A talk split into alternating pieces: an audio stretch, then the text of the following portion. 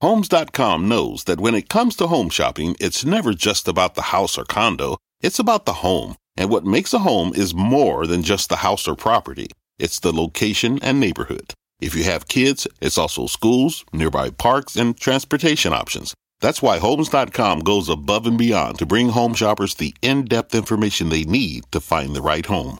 And when I say in depth, I'm talking deep. Each listing features comprehensive information about the neighborhood, complete with a video guide. They also have details about local schools with test scores, state rankings, and student to teacher ratio.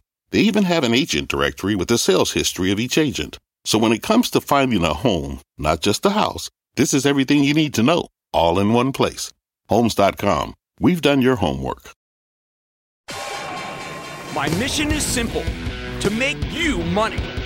I'm here to level the playing field for all investors. There's always a bull market somewhere, and I promise to help you find it. Mad Money starts now. Hey, I'm Cramer. Welcome to Mad Money. Welcome to Cramerica. Other people make friends. I'm just trying to save you a little money. My job is not just to entertain you, but to educate and teach you. So call me at 1 800 743 CNBC or tweet me at Jim Cramer. All right, so this guy comes up to me right outside the exchange, right down there. Okay? And, and, he, and he, says to me, Hey, uh, man, money man, what's going to turn this market around? I thought for a second, and I said, Oh, don't worry about it. It's all going to work out. Talk about a punt.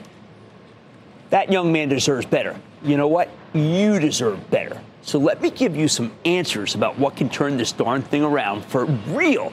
After a hideous day, Dow lost only 105 points. Only S&P plunged 1.43%, but the Nasdaq plummeted a bone-crushing 2.43 percent. The House of And that's awful.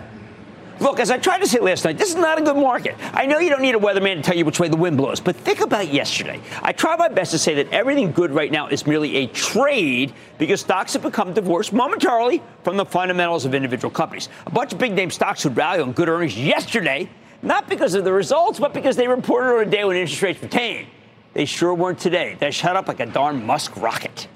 As I've been saying over and over, though, rates should not be tame interest rates should and are going higher. We have too much bond supply, too many sellers, and too much hot economic data that makes it more likely that the Fed will keep tightening and, of course, selling bonds itself. So, for the moment, you can't trust the stock prices that you see, or at least, at the very least, you can't assume that they have much to do with the underlying company.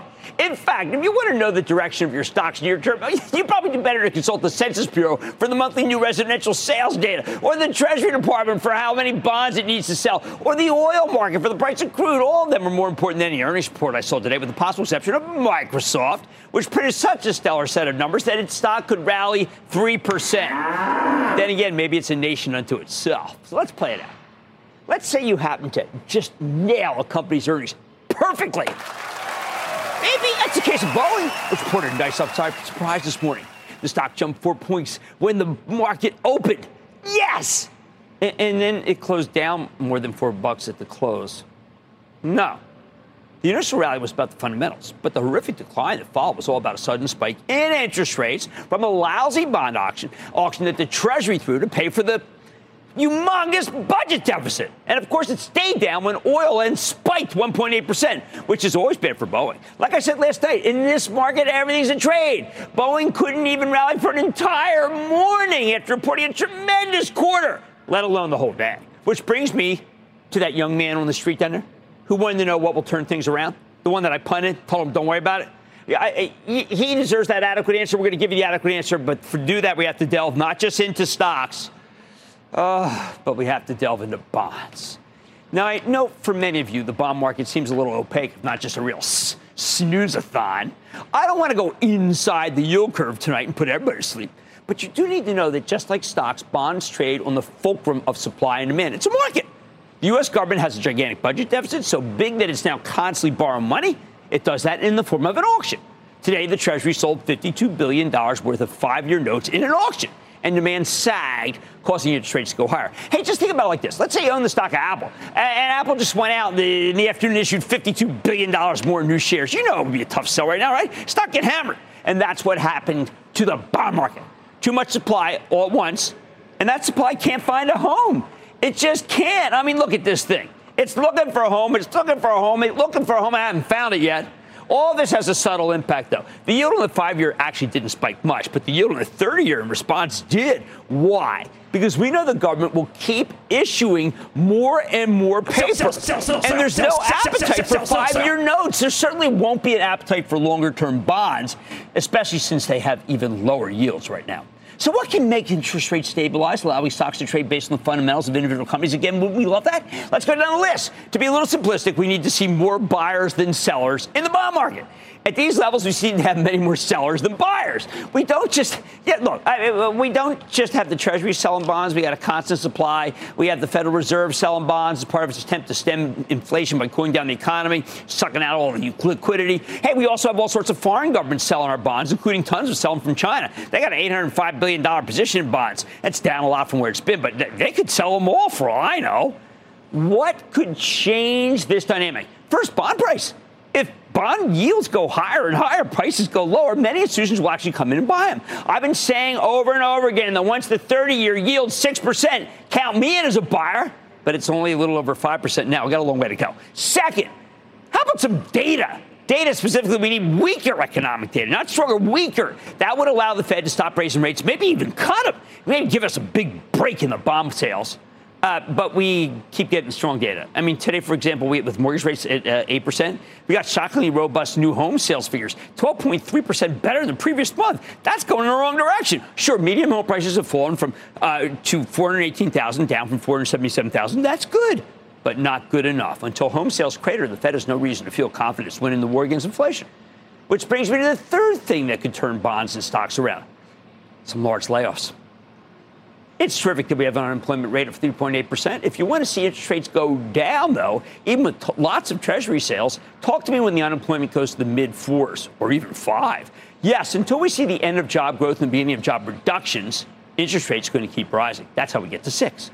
Now, sure, we can have all these one-offs, oil going down, say industrial production decline, GDP uh, going lower, consumer price index going lower. They all matter. But you tell me where unemployment's going, that's what really determines it. You tell me where it's going, I'll be able to tell you where the stock of Boeing's going. It's much more important for the stock than that terrific conference call. It seems oxymoronic, doesn't it? But if you want to see Boeing stock soar like its planes, we need to see fewer jobs created, more people laid off, which brings me to the fourth way this market can stop going down. We get to some level where it doesn't make sense to sell stocks because stocks can actually be cheap even regardless to bond yields. Hey, by the way, that actually happened in the 90s. I can't believe it. That's 1990s, not 1890s. All right, we're obviously not at these levels yet, or a stock like Boeing would have rallied all day. The tyranny of the bond market can end once bonds get attractive in yield or stocks get attractive in price, or both, which would be achievable nirvana. That's a new term. I'm going to use it from now on. When we get to the lower price level, the market will be really oversold. It's pretty much there right now, which can cause a bounce all of its own. Without tamer interest rates, though, it might not matter, but we are indeed oversold. Fifth, we could have some sort of flight to quality. Flight to safety is the way they call it where there's so much turmoil overseas, like we have now, that people rush to buy U.S. Treasuries. Because despite all the craziness in Washington, the combination of strong dollar, lack of stability anywhere else, they make our bonds seem like a lovey blanket place to be, especially at five at five percent, up from three percent not that long ago. But we're not there yet. Bottom line, from the perspective of the stock market, we need all these five to happen, all of them. This all seems to be happening right now, doesn't it? Uh, but we need to have mass layoffs, geopolitical turmoil, all these things will eventually create an investable moment, young man on the Wall Street, down here on Broad Street. Until then, though, even the moves of the best stocks are just a trade. Let's go to Joe in New Jersey. Joe. Mr. Cramer, thank you for taking my call. Absolutely, Joe. What's shaking? Uh, I was told you should invest in companies that you use. Okay. And I'm a lot. I own a lot of John Deere equipment. Is John Deere a buy? And right. by the way, nothing runs like a Deere. I, I, look, I got a gator. I totally agree with you. But let me tell you my, my problem. If I say it's a buy, it's a 371. That's a lot of points. So let's say it goes down to like 340. We'll be like Cramer's an idiot. I don't feel like being an idiot. Here's what I'm saying. I think Deere is a great long-term investment because we have a long-term view that we got to feed the world. Deere is the best there is. I say you buy some and then wait. Interest rates get to 6%, you'll be able to buy this thing at 300 at 370. That's the new plan. That's what we're going to do. How about we go to Nick in Florida? Nick. Good afternoon, Jim. Hey, big guy. I have a question about I have a question about Broadcom and the VMware deal. Will sure, I'm all over At the end of will it still go through at the end of the month without China approval, or will it be another Intel Tower Semiconductor broken deal? It can't go through. Falls through. Uh, it can't go through without? Chinese approval. It can't without Chinese approval. Now, it was supposed to happen by uh, by the, my wife's birthday, which is coming up real soon. But it's right now doesn't look like it's happening. But I tell you, I can't tell what'll happen if it doesn't. I know this: Broadcom is an inexpensive stock, and Hock Tan is an excellent CEO, and he will buy that stock hand over fist if he doesn't get his way with China. I'm going to Keith, my old home state of Pennsylvania. Keith. Hello, Mr. Cramer. How you doing? Well, we lost last night, Keith. Unless you're from the Western Pennsylvania, you have no idea what I'm talking about. No, I do, and it, it was greatly disappointing. But hey, that's silly for you sometimes, right? Yeah, that's yeah, yeah, that's true.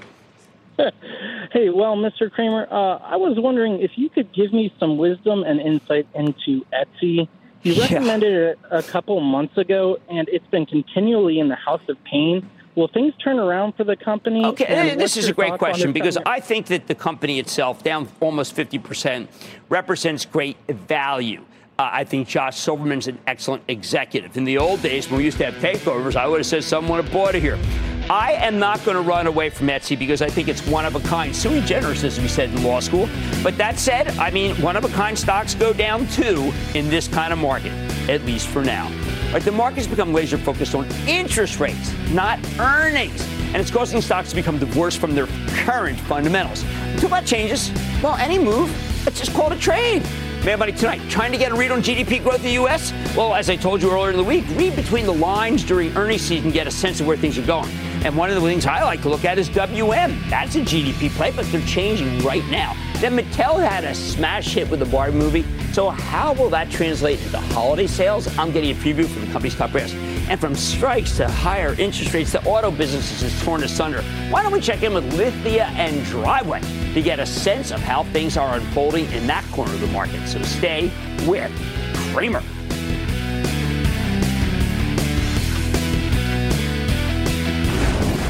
Don't miss a second of Mad Money.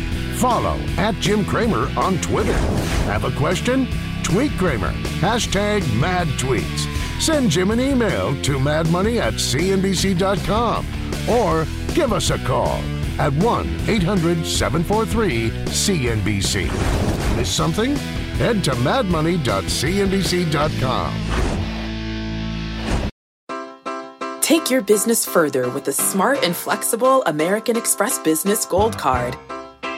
You can earn four times points on your top two eligible spending categories every month, like transit, U.S. restaurants, and gas stations. That's the powerful backing of American Express. Four times points on up to $150,000 in purchases per year. Terms apply. Learn more at americanexpress.com slash business gold card. Electricity, a big idea that's inspired countless new ones. From powering the light bulb to virtually powering our entire lives. 30 years ago, State Street launched the SPDR S&P 500 ETF, SPY. A big idea that inspired the world to invest differently. And still does. What can you do with SPY? Before investing, consider the fund's investment objectives, risks, charges, and expenses. Visit ssga.com for a prospectus containing this and other information. Read it carefully before investing. SPY is subject to risks similar to those of stocks. All ETFs are subject to risk, including possible loss of principal. Alps Distributors Inc. Distributor.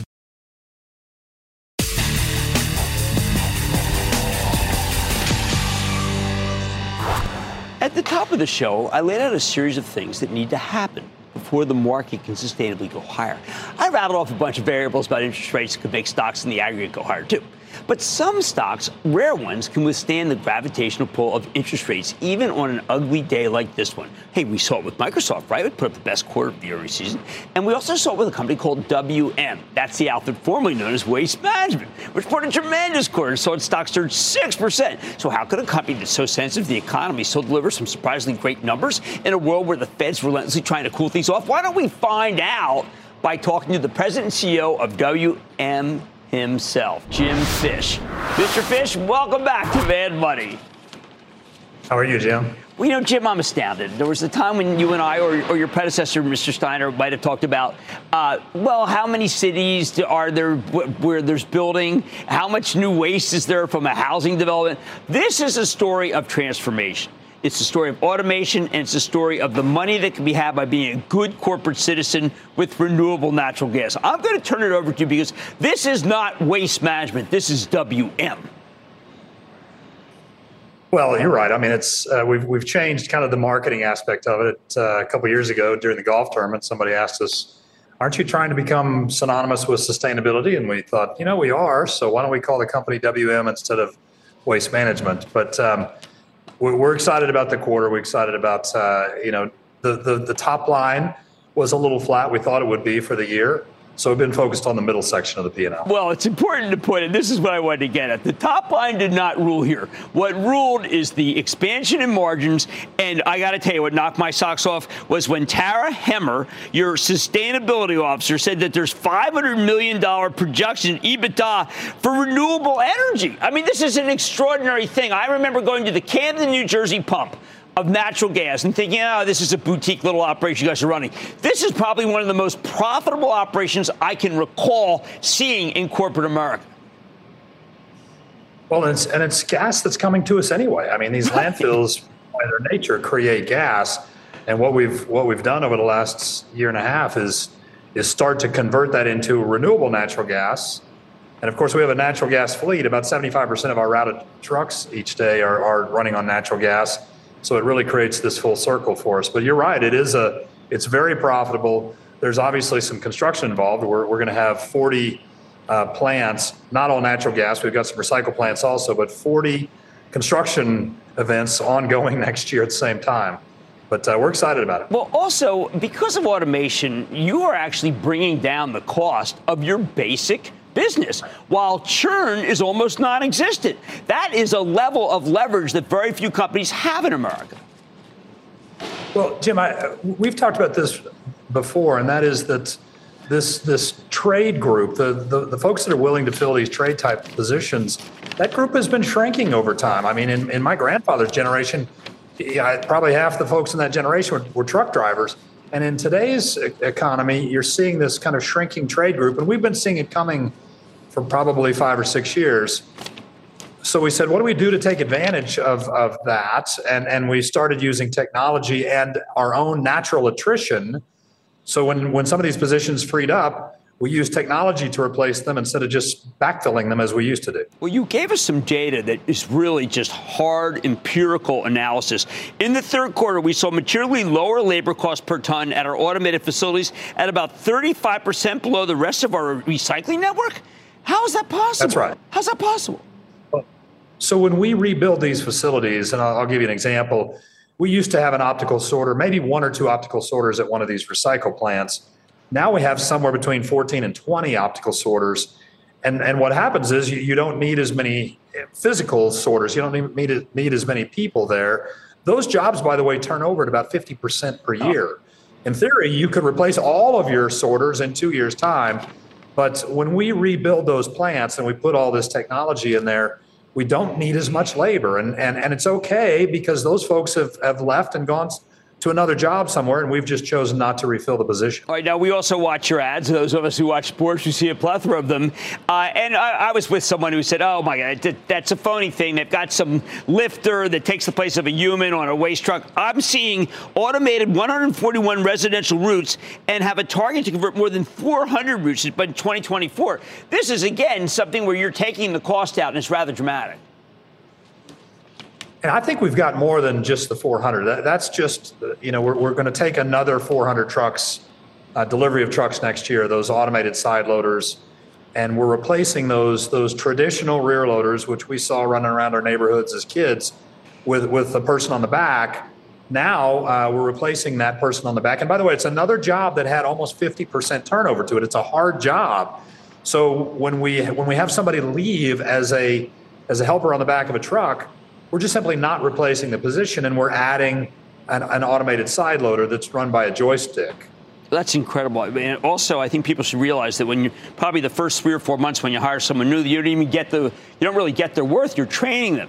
So it's really hidden how much you're saving because it's kind of dead weight loss when you hire a new person initially.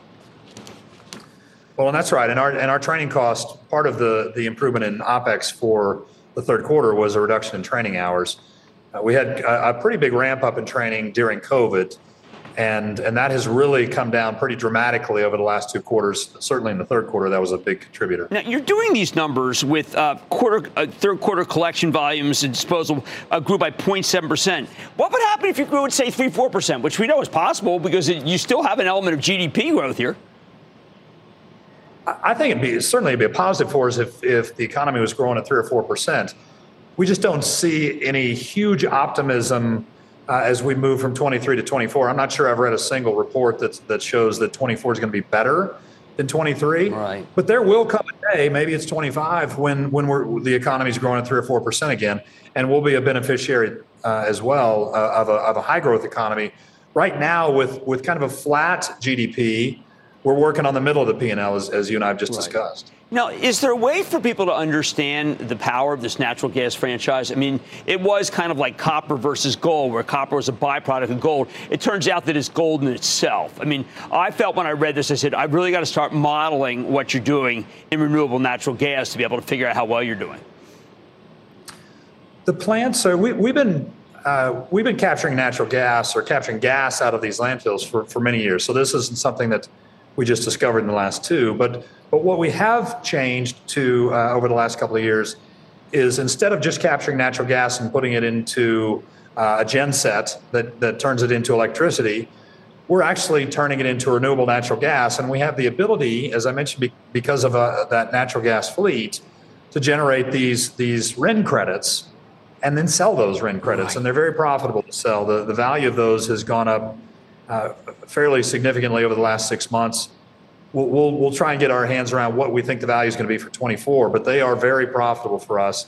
And in addition, we're, we're producing gas that we can put into the pipeline. All right. Well, look, it's a it's a complex story that it, it, does hinge on the fact that you're just a much better operator than you used to be, and that's why a lot of things flow perfectly. And you were a good operator before. I'm not saying you were bad, but you've really figured it out. I want to thank you, Jim Fish, President CEO of WM. You gave us some fun today. Your stock was up nine. The rest of the market's terrible. It's great to see you. Good to see you, Jim. Thanks. Thank you. Everybody's back in. Coming up, it hasn't been all fun and games for Mattel. Will a Barbie powered earnings report put the toy maker back in the dream house? Cramer's got the CEO next. Fact running a business is not getting easier on your wallet. With higher expenses on materials, employees, distribution, and borrowing, everything costs more.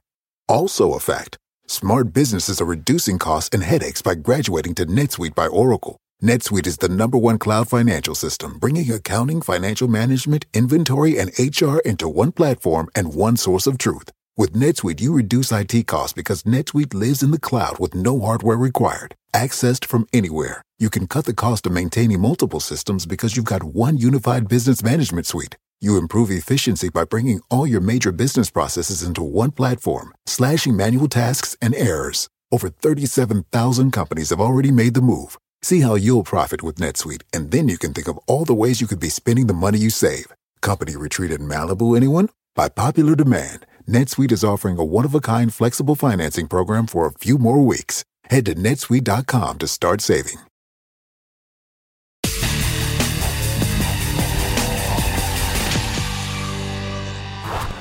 That Barbie movie, you know, it was a huge hit this summer. Now investors want to see if that could fuel great numbers for Mattel, given it's one of their biggest brands. Well, sure enough, Mattel reported tonight and offered conservative guidance on what I thought was a very good set of numbers, but I think the guidance didn't capture the long term value that's being created here.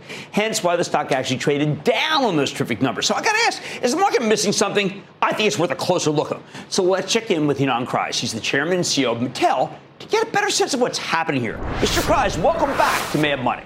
Hello, Jim. Great to be with you again. Well, thank you, and congratulations on what I guess is the cultural sensation of the year, both movie and, yes, of toys. I wanted you to give us a longer term impression because the stock's trading down for all these things that Wall Street gets right or wrong. Longer term impression of what the intellectual property of Mattel means now that we've seen the success that it can have in movies. Well, let me start by saying this was a very strong quarter for Mattel. Our results exceeded expectation. We showed meaningful sales growth and margin expansion with very strong free cash flow. Our consumer demand uh, uh, grew, increased in the quarter.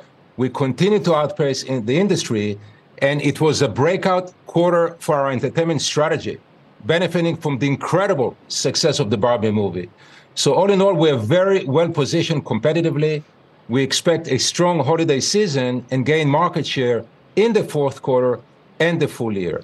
And clearly, the Barbie movie was a big driver, but this is not just about one movie or just about Barbie. It's about a holistic strategy to capture full value from our intellectual property and we're executing on this strategy. Okay, uh, you know I totally agree with you, and I've been on board since I don't know, let's say uh, high single digits, low low low double. But I do know I have to be cognizant that people are selling the stock right now, and I want to tell them why they're wrong. But I don't want to be the person who does it. You can. You have basically said the expectations are for a certain amount that may have to do with, say, the economy, more maybe have to do with, with Christmas selling, Hanukkah, the holidays, whatever. But it, it's regarded as being tepid, your forecast. I think that this is a big mistake regarding tepid. I think what we have to do is say, okay, look at the success you had. Look at what you could do with Hot Wheels. I've got that on the table. Look what you do with Pictionary. Look what you do. You've got so many different uh, I've got stuff behind me too. I see 10 movies here. And that's what you told me would happen five years ago. We've been executing our strategy very consistently. We increased our guidance for the year. We continue to execute well. We grew sales uh, and grew POS in the third quarter, year to date, and we expect to continue to grow consumer demand in the in the holiday season, in the fourth quarter, and the full year, and continue to outpace the industry. The the company is performing well across category, different play patterns, different price points, we're entering the holiday season with more retail support, more shelf space, more representation in major catalogs for the holiday season, and increased advertising. So we're very, very uh, well positioned competitively, and we're seeing demand resonating for our brands. And this is not just in the dolls category, it's also in vehicles, it's also in other categories that are all driven by strong brands. And what we are doing, we are executing consistently on the toy side of the company. And parallel to that, we are growing outside of the toy aisle. And given that we own one of the strongest portfolios of children and family entertainment franchises in the world, our strategy is serving us very well. With the Barbie movie being a showcase for what, bring, we, what we bring to the table, how our brands resonate in culture, how we attract, collaborate, and amplify top talent, and how we can market product outside of the toy aisle very successfully. Right, now, as you predicted, uh, you told me, you told everybody, go see the movie. The movie was unbelievable. I, what did I walk out wanting to do? Have more Barbie movies. Can we have more Barbie movies? Well, we're here to build film franchises and talking beyond the Barbie movie. This is about how do you take successful brands and execute a, an IP strategy across multiple verticals, highly accretive business verticals that in some cases are bigger than the toy industry, all driven by big franchises. And the success of the Barbie movie is a showcase. We don't say that every movie will be as successful as Barbie, but we intend to apply the same methodology, the same approach, the same capabilities. And with 14 movies that we've announced, we're well on our way to execute on our content strategy, as well as our television activities, digital exp- experiences, consumer product and merchandise, live events, parks, and many other opportunities to continue to engage with consumers. Uh, uh, that in our case are not just uh, people who buy product they also are, they also are fans. And that's right. where the opportunity lies ahead. Well uh, why was hot wheels so strong do you think? Hot wheels is an incredible incredible franchise. It's on track to achieve its sixth consecutive record year it grew 19% in the quarter. And we just continued to innovate with more product lines, more execution. We expanded into skate and RC and seeing tremendous opportunity ahead of us with another movie that we are now currently developing with J.J. Abrams as producer to bring yet another exciting uh, uh, brand to the marketplace on the big screen. So, uh, which of these, or why don't you tell me what you think is going to be the hottest? For we're, we're only, you know, we're not that many days away from the big holiday season. You have a better command of it than anyone here. What are we going to be buying? Well, uh, we have a lot of exciting stuff, uh, exciting product. Uh, Barbie signature uh, is just released the Ted Lasso doll, which is uh, a very exciting uh, product. But we're seeing the uh, Spirit Halloween Barbie costume being a top seller. The Barbie Dream House and Fashionista assortment is also uh, a, a, great seller.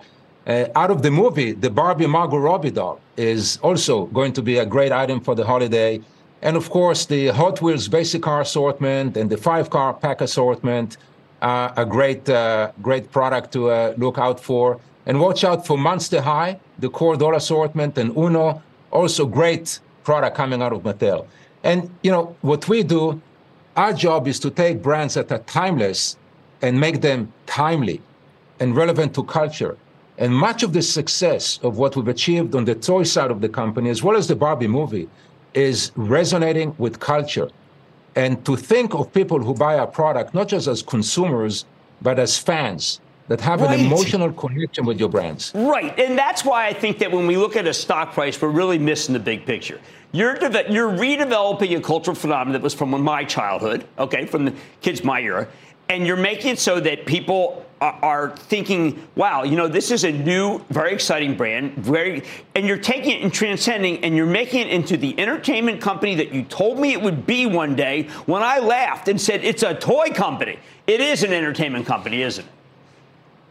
We continue to grow and expand, and we have a very clear strategy to continue to grow our IP driven toy business and expand our entertainment offering and become a true platform that right. leverages brands across multiple categories. And the analogy that we used to refer to, and you remember that, was Marvel, that used right. to be a comic book publisher and expanded to what it is today. Well, we started the journey as a toy company, but the opportunity is very exciting, and we continue to execute eh, success, successfully. And the Barbie movie is a great showcase, a great template right. to how we see the opportunity in front of us. Well, that's an amazing analog. I'm going to leave it at that because that's exactly what I was trying to get at. I want to thank Ynon Kreiz, Chairman and CEO of Mattel. You bring a lot of joy, Ynon. I love it. Thank you, Jim. Mad Money's back after the break. Coming up. These days, the legwork in car buying is in the consumer's hands. They can make buying decisions, selling decisions, financing decisions and everything right at the finger, their fingertips. Can this turnkey auto group put investors on the road to prosperity? Stick with Cramer.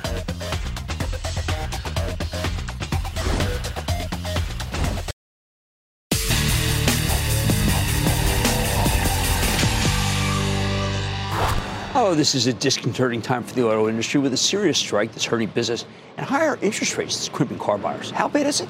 This morning we got results from a very good company, Lithia and Driveway, which runs a big network of new and used car dealerships, including a great online presence. While Lithia's same store sales and total revenue came in better than expected, they also only earned $9.25 per share.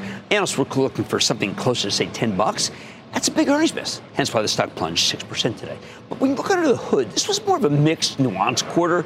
Uh, because of all the negatives, though, I keep referring about Wall Street, they weren't going to get the benefit of anyway. Most important, though, there's a lot to learn from these guys about the auto industry and how it's doing right now. We had the chance to speak with Bryan DeBoer. He's the president and CEO of Lithia and Driveway earlier. Take a look. Mr. DeBoer, welcome back to Mad Money. Hi, Jim. Good to be back. Oh, thank you, Bryan. Look, we've got a pretty robust economy. We've got very good uh, and low unemployment. Is that why your sales continue to hold up despite the fact that we hear so much woe is me on Wall Street? I think that's fair to say. Uh, the, the, market actually is quite resilient. Despite uh, interest rates climbing almost 200 basis points, our manufacturers keep uh, adjusting their financing incentives to make it more more affordable for consumers. I think most importantly, Lithia Motors sells zero to 20 year old cars, which keeps people within the uh, uh, driveway ecosystem quite nicely. So let's talk about the, the process of buying a car. At one point, I always thought people would go, as I did not that many years ago with my daughter, to your in Medford to one of your lots and make a decision looking at cars. It does seem, though, that you have correctly identified that the omni-channel is the right way to do this. How many people are starting at the driveway portion of your company before they go buy? So it's almost 3 million consumers a month uh, that are starting in the driveway uh, portal. there's also another 700,000 uh, consumers a month that start in our Green Cars portal, which is the largest educational, sustainable uh, transportation website. We believe independent in the United States, outside of maybe Tesla or a few other uh, uh manufacturers. Had you not gone technologically and taken this leap, what would Lithia sales look like versus what they look like now? Oh gosh, uh, I think more importantly uh, than that, it's about the transparency that our consumers are able to achieve by going digitally, where they're in control of the entire environment. They can make buying decisions, selling decisions, financing decisions, and everything right at the finger, their fingertips, sitting in their own living room, which is quite nice. So, therefore, it makes sense your expansion plan is really uh, kind of on a platform, as we often talk about with technology companies. You've got a platform, the Lithia platform. It seems to even work in the UK. Once you've got it down, it, it really does demand that you keep buying more dealers. It does. Uh, the, the design is conducive to that, that's for sure. And in fact, in the UK, we, uh, we, we, we, just recently uh, signed a transaction, and we're really looking forward to the partnership with Pendragon, which brings us our own DMS and CRM system someday. May take us a few years to get there, but to, to further those experiences with our consumers, we really believe to be able to tie this different ecosystem together, it's imperative that we have our own technology to be able to deliver that directly to, to, our consumers' driveways. Okay, so let's talk about the perception versus reality. The perception is created in your business by we read these endless articles. Uh, the worst defaults in 30 years, the, the highest number of people having their cars repossessed. But then I look at your numbers, and yes, I mean, you had a little bit lower earnings than I would expect to be a great sales, and that's what I look at. And I would say maybe those figures could be maybe misleading uh, about the health of Lithia and Driveway because they, those figures would indicate that you can't really be making all this money. Yeah, I mean, I think I think when we look at what's happening in the current environment, most importantly, the marketplace is robust, and I mean, our, our same-store sales uh, increases in new were up five percent, used were down a little bit, but inventories are quite tight. I mean, we got almost 10 million units of new vehicle sales over the last three years that aren't there to be to become used vehicles now, and that's making it a little bit tighter. But ultimately, you know, we still have uh, somewhat elevated GPUs on the new car side that keep the profitabilities nice and high, and we're still looking for great productivity increases coming from personnel, as well as the technology really being able to help our associates uh, meet those customer demands in a lot easier way. All right, well, let me dig down more. The Fed has repeatedly raised rates, and you said that there's been accommodations, but at a certain point, we have to have more people uh, having their cars repossessed. Something we should worry about if we own the stock of Lithia Driveway? I don't think you have to worry about that. In terms of Driveway Finance, our, our, our loss loss expectations were uh, really uh, neutral with where they were sequentially last quarter, which is great. More importantly than that, we're pretty good about being able to move people up and down uh, the, the, price bandwidth on their vehicles that they're purchasing to hopefully keep them out of those situations and keep them uh, driving back and forth to work. And then I, I did need to know uh, when I look at your own balance sheet, do, are, do, I need to be concerned that it's difficult for you to uh, bundle your uh, loans and then sell them in the open market? No, we're, we're really to a systematic um, um, um, selling of our securitized debt, which is attached to our loans. We've done three securitizations so far this year and expect another one in the next few months. Uh, but it's it's relieving our cash flows so we can really focus on on M&A which is quite nice uh, uh, going forward because there is a lot of opportunities still out there. Well, it's very clear your strategy is rewarding shareholders. The stock's been a real winner this year. Not everybody, I can't claim that about everybody else in your segment, by the way, but a lot of it I just think is your decision to take risk. Take risk and buy more dealerships at what I guess you obviously must think are very reasonable prices created by all the negativity. We do. We remain pretty darn disciplined. We bought $3.8 billion uh, in revenue so far this year. Uh, with the Pendragon acquisition, we'll be almost $8.2 billion. So it's going to be another full year of acquisitions with good outlook uh, going into the future to really drive towards that $50 billion expectation that we've set for ourselves and beyond. Well, look, you're a man of your words. The $55 per share EPS target seems to be right, too. And in the time since we've known each other, it's just been a very, very good situation. I want to thank Bryan DeBoer, the president and CEO of Lithia and Driveway. Thank you, Bryan. Great to see you. Great to see you, Jim. May have money. We'll be back after the break. Coming up, Cramer takes your calls, and the sky is the limit. It's a fast fire lightning round. Next.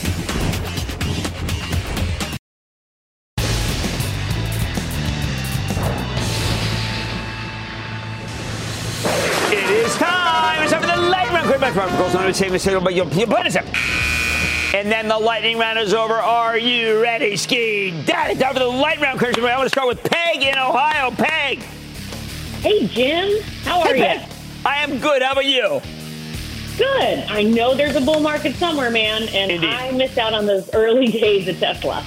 So I want to know what you think about Rivian Automotive. I'm I like, you, I'm I, have got to tell you, Peg. I like Rivian, but it is losing so much money that I think that they have to do even more financing that they've done. We're going to wait till the second financing before we pull the trigger. Rivian. Tyler in California. Tyler. Hey, Big Blue, I'm from California. How you doing, Jim? I am doing well. How about you? I'm exhausted today. Yeah. Yeah. I'd like to know your thoughts on Schlumberger. Um, SLB reported a remarkable quarter. I would buy some here and buy some a little bit lower. If oil, oil reversed was at 82, went up to 85. This this company had a great quarter. It really did. By the way, Halliburton had a great quarter too as a twofer. Let's go to Joe in Ohio. Joe. Hey, Jim. Uh, I'm looking to invest in an auto parts company. Okay, okay. And I found GPC, Genuine Parts Company. It's and a I wanna good company. It's got a three percent yield. I have seen this yield as high as five percent because the stock's been lower. I think it's too early to commit to the level. It trades very illiquidly. Uh, by the way, I do like AutoZone. They can continue to buy back stock left and right, as we mentioned today on our home stretch for club members. How about Lee in Virginia? Lee. Yes, calling from Lexington, Virginia, last home of General Robert E. Lee. Okay. Come visit us, Jim. I, I like Virginia. Nothing matter with that. Going down in the mountains, we'll show you around. Okay, what's happening? Hey, it's HR, Jim. Uh, good management, good product. A lot of That is, it potential, is, uh, but you know what, sir? It's an expensive stock, and in this market, we have to be very, very careful because stocks are being divorced from the fundamentals. Anything that's too expensive suddenly becomes under the thrall of the bond market, and that's the problem with AEHR. Teresa in Kentucky, Teresa. Booyah, Cramer. Booyah, Thanks for Teresa. taking my call. My pleasure. I just wanted your opinion on my stock that has gone down $40 in the last two weeks on no news. I have I hate to give up on it. and want to know if it's safe to go back and lower my cost basis or just hold or Okay. get the hell out. And what- what stock would that be? What's I'm that? sorry, the stock is PSA. All right, PSA yields 5%, so that's just trading like a bond. If interest rates go to 6%, that stock's going to go down another 15, 20%. So I think I want you to wait till 200. That means your next buy will be meaningful and not until then. That's what we teach in the investing club all the time, that your next buy meaningful. Paul in Pennsylvania. Paul. How you doing, Mr. Cramer? Paul I'm from doing well. Pennsylvania. Hey, how you doing, partner? Hope What's you're doing What's well. That? Good, good. Uh, my question is, um, now that Hawaii is recovering from the wildfires, what do you think about getting in on some Hawaiian Electric HE? Yeah, that's an interesting spec, I have to tell you. I mean, I like, but you know what? It, it is a spec. And as long as you know it is nothing but a spec, then I think you'll be fine. But if you think it's some sort of investment grade piece of paper, I got bad news for you. It ain't. So that's the way I feel about it. Let's go to Jeff in California. Jeff. Hey, Jimmy Chill. Hey, you know, I'm a real numbers guy, Jim, and there's a stock that hardly anyone talks about, but the numbers are great. I just need to know when to get in. The stock is called Trade Desk. Well, that's Jeff Green. We think the world of Jeff Green. He's helped us immensely in trying to understand the ad market. The, and I agree with you. It is a terrific company. The stock is is rich. This market doesn't have the tolerance for that. I would buy some and then wait till it goes lower. And that, ladies and gentlemen, is the conclusion of the lightning round. The Lightning Round is sponsored by Charles Schwab. Coming up, the White House has drawn red lines in two key regions. How will they impact stocks? Cramer considers after the break.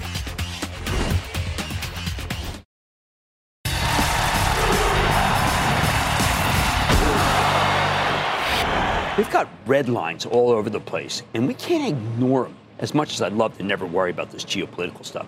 When our government draws a red line, it's because we're trying to make sure that whoever we're warning knows we mean business.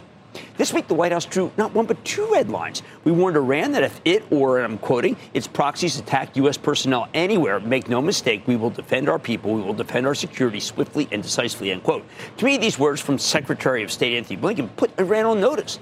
Uh, they mean that unlike when a young Iranian theocracy held our embassy staff hostage for 444 days back in 7980, our government will fight to protect our people, first diplomatically and then, if that doesn't work out, militarily. At the same time, it's an indirect reminder that Iran shouldn't get too involved in Israel's fight against Hamas. At the same time, as John Ellis pointed out in his always excellent news items newsletter, we're drawing a red line against China, this time in defense of the Philippines in the case of an armed attack. Our government renewed a warning to the People's Republic of China not to mess with our longstanding ally after Chinese ships collided with two Filipino vessels near a contested area in the South China Sea. According to our government, that area belongs to the Philippines, but China keeps pushing, pushing, pushing, pushing the boundaries of what it owns now that they've got an actual navy, similar to how they want to snatch the entire country of Taiwan. Even a cursory reading of the comments makes it clear that our government would go to war with China over any armed attack against the Philippines. That should be obvious. But maybe our leaders feel that the Chinese need a reminder. Look, I don't like these kinds of worries any more than you do. I want to talk about T-Mobile's quarter, Norfolk Southern numbers, Alphabet, Microsoft, for heaven's sake. But I just don't think people are paying enough attention to these two red lines. Perhaps because we're so focused on the ongoing conflict between Israel and Gaza. I mean, that's especially true for investors, as Wall Street seems totally oblivious to these new red lines. Again, this is not mad foreign policy, but it's a show about what could go right for stocks and what could go wrong. It's a show where we want stocks to go higher because you own stocks and my charitable trust owns stocks. We are not housemen for stocks who think they should never go down. We are realists observing the world and trying to factor things in, including red lines. Why? Because you never want to be blindsided by something that might seem totally obvious later. The possibility that we could have a direct military intervention, something I don't think people are factoring in. It's difficult. I could glibly echo my own comments about how you should own some gold as insurance against geopolitical turmoil, perhaps by owning a quality gold miner like Barrick. But you also need to realize that if you own stocks, they could be pressured by anything involving either of these red lines. Maybe sometimes it's worth pointing out the perils, not because I'm trying to scare you away from the stock market, but because you need real conviction right now to own anything in an environment with so many geopolitical risks. I don't think Iran or China want to actually fight a war against the United States, but the fact that our government needs to spell this out means that the possibility of something happening is definitely higher than we might like, and we may be actually willing to pull the trigger if those red lines get crossed. I like to say there's always a bull market somewhere, and I promise you to find it just for you right here on Mad Money. I'm Jim Cramer. See you tomorrow. Last call starts now. All opinions expressed by Jim Cramer on this podcast are solely Cramer's opinions and do not reflect the opinions of CNBC, NBC Universal, or their parent company or affiliates, and may have been previously disseminated by Cramer on television, radio, internet, or another medium. You should not treat any opinion expressed by Jim Cramer as a specific inducement to make a particular investment or follow a particular strategy, but only as an expression of his opinion. Cramer's opinions are based upon information he considers reliable, but neither CNBC nor its affiliates and or subsidiaries its completeness or accuracy, and it should not be relied upon as such. To view the full Mad Money disclaimer, please visit cnbc.com forward slash Mad Money disclaimer. This podcast is supported by FedEx. Dear small and medium businesses, no one wants happy customers more than you do. So you need a business partner just like you. Like FedEx, who understands your passion for serving your customers because they have the same commitment towards you. That's why FedEx offers you picture proof of delivery, packageless and paperless returns, as well as weekend home delivery to 98% of the U.S. on Saturday and 50% on Sunday. See the FedEx service guide for delivery information. What's more, FedEx Ground is faster to more locations than UPS Ground. Trust FedEx for timely deliveries. See what FedEx can do for your business. Absolutely, positively FedEx.